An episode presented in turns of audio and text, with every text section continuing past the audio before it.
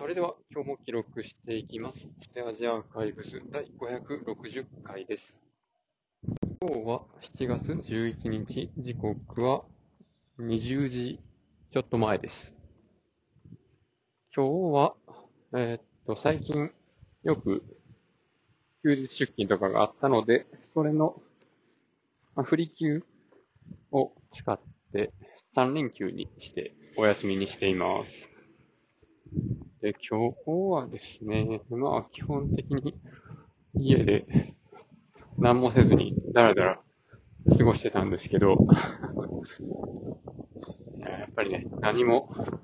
しない休みっていうのはいいですね。もっと何もしたくないですね。っていう日がもっとあればいいんですけど、まあでもですね、7月は来週も3連休があるので、まあ、ちょっとマシかなっていうところですね。で、まあ、本当はこの3連休の間にやりたかったこととして、まあ、最近勉強してる、あの、コンピュータのネットワークのパケットのキャプチャーっていうのをいろいろやってみたくて、で、スイッチングハブをね、2台用意したんですね。で、コンピューターも2台あります。で、LAN ケーブルがあって、で、これで何をするかっていうと、あのね、ネットワークで、ループを発生させて、ループを発生させてっていうとちょっと正確じゃないんですけど、ループを作って、その中で、ブロードキャストストーブをバッと流した時のパケットを見てみたいなっていう、まあ、それをやりたかったんですけど、なんか途中で疲れたのでやってません。んで、とね、まあ、これは何か、どういう流れでやろうと思ってたかっていうと、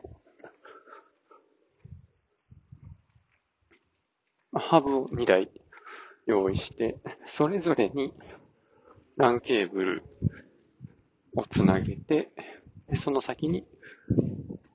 ノートパソコン、新しいのと古いのをつなぎます。だから、パソコンとハブの組を2つ作るんですね。で、その後、このハブ同士をですね、まず、LAN ケーブル1本で繋いで、その状態で、まあ、2台のパソコン A と B それぞれで通信をします。まあこれは、まあ、ちゃんとしてるネットワークですよね。で、まあ、この状態の、まあ、ファイルの送信とかのパケットを取っておいて、その後、このハブとハブ同士をつなぐケーブルを1本から2本に増やします。で増やしたら、もうね、どっちのケーブルを通っても、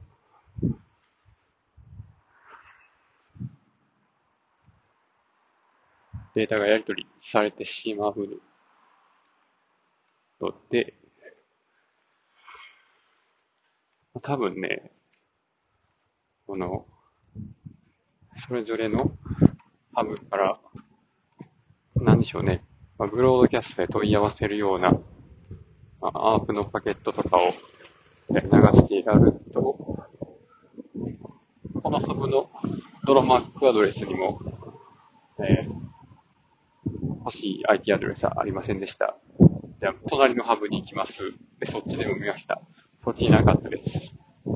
もう一方のハブの方に行きます。みたいな感じで、パケットがぐるぐるぐるぐる回り続けるはずなんですよね。で、まあ、それを実際に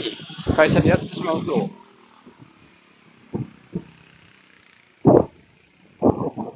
会社のネットワーク全体が、そういう、やり場にないブロードキャストのパケットで溢れてしまって通信ができなくなって、おい上質どうないなってんねんっていう問い合わせがいろんなところから来て起こられてしまいますので、実際にはできないですね。なので、まあ、家で遊びでそういう環境を作って、その時の動きを観察してみたいなという、そういう遊びでした。でね、最近、このパケットキャプチャーの教科書っていうテキストを買って、まあ、読んでるんですけど、まあ、その本をね、見ながら、まあ、CCNA の勉強とかもちょっとなりそうやなっていう。多分、なんでしょうね。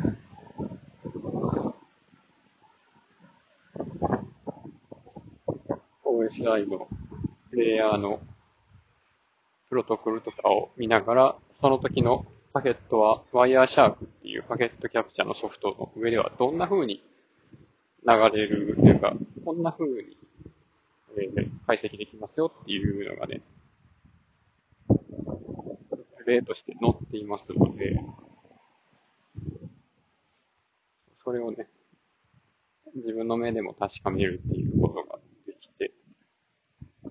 ごいいいテキストだなと思います。まあ、まだやってないんですけどね。まだただ読んでるだけなんですけど、そういうことができそうかなという。っていうところの例の一つとして、まあ、ループを発生させて、その中のパケットを見るっていうのもあったんで、まあ、これやってみようと思ったわけです。で、まあそこには載ってない例だったんですけど、まず、その、コンピューターを2台用意して、LAN ケーブルで直接つなぐっていう、で、その、初めてつなげた時の、2つのコンピューターとの、の間での通信をパケットキャプチャーして可視化するっていうのをね、ちょっとやってみたんですけど、やっぱね、全然わかんないですね。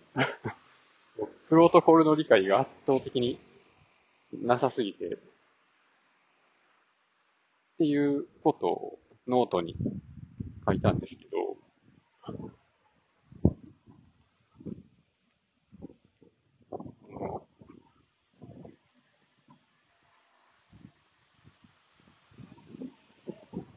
一つのコンピューターがこか別のコンピューターに通信するときに、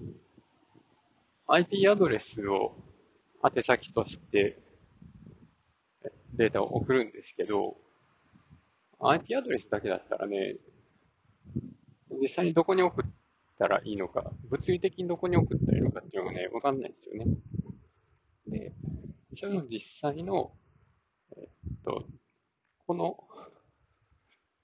まあ、ハブがあって、この、ランケーブルの先の、このルーターの先の、またこのハブの先のこのコンピューターですよ、みたいなのを、実際に場所として指定するのは Mac アドレスっていう別のそういう識別詞がありまして、で、まずこの IP アドレスに届けたいよっていう時に、そこの Mac アドレスがどこかわかりますかっていうのをネットワーク内のコンピューターに対して投げかけるんですね。で、その、この Mac アドレス教えてっていう時に使うプロトコルが ARP っていうか ARP っていうね、アドレスレゾリューションプロトコルっていうのがあるんですけど、今回その2台のコンピューターだけをつなげて、初めて通信させるときに、この ARP っていうプロトコルで、えー、作られたパケットがどんな感じでやり取りされるのかなと思って、観察してみたんですけど、なんかちょっと思ってたのと違う感じの結果になってですね。パソコン A がパソコン B の IP アドレスを探すっていうところからまず始まって、で、パソコン B はですね、それを受けて、で、パソコン B の Mac アドレスはこれですよってちゃんとね、A に送り返してあげてるんですけど、どうもね、A は気づいてないっぽい感じがするんですよね。そういうもんなんかなっていうのが、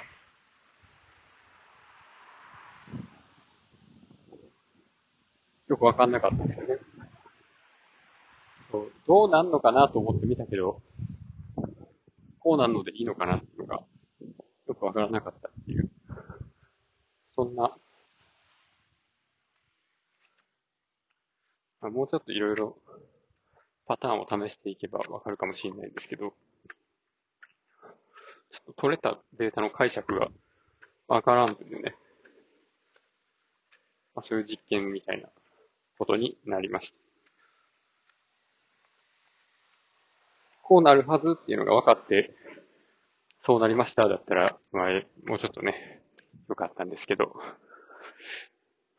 なんやこれって感じでしたね。まあ、懲りずにもうちょっと勉強したいと思います。ということで、今日はこの辺で終わります。ありがとうございました。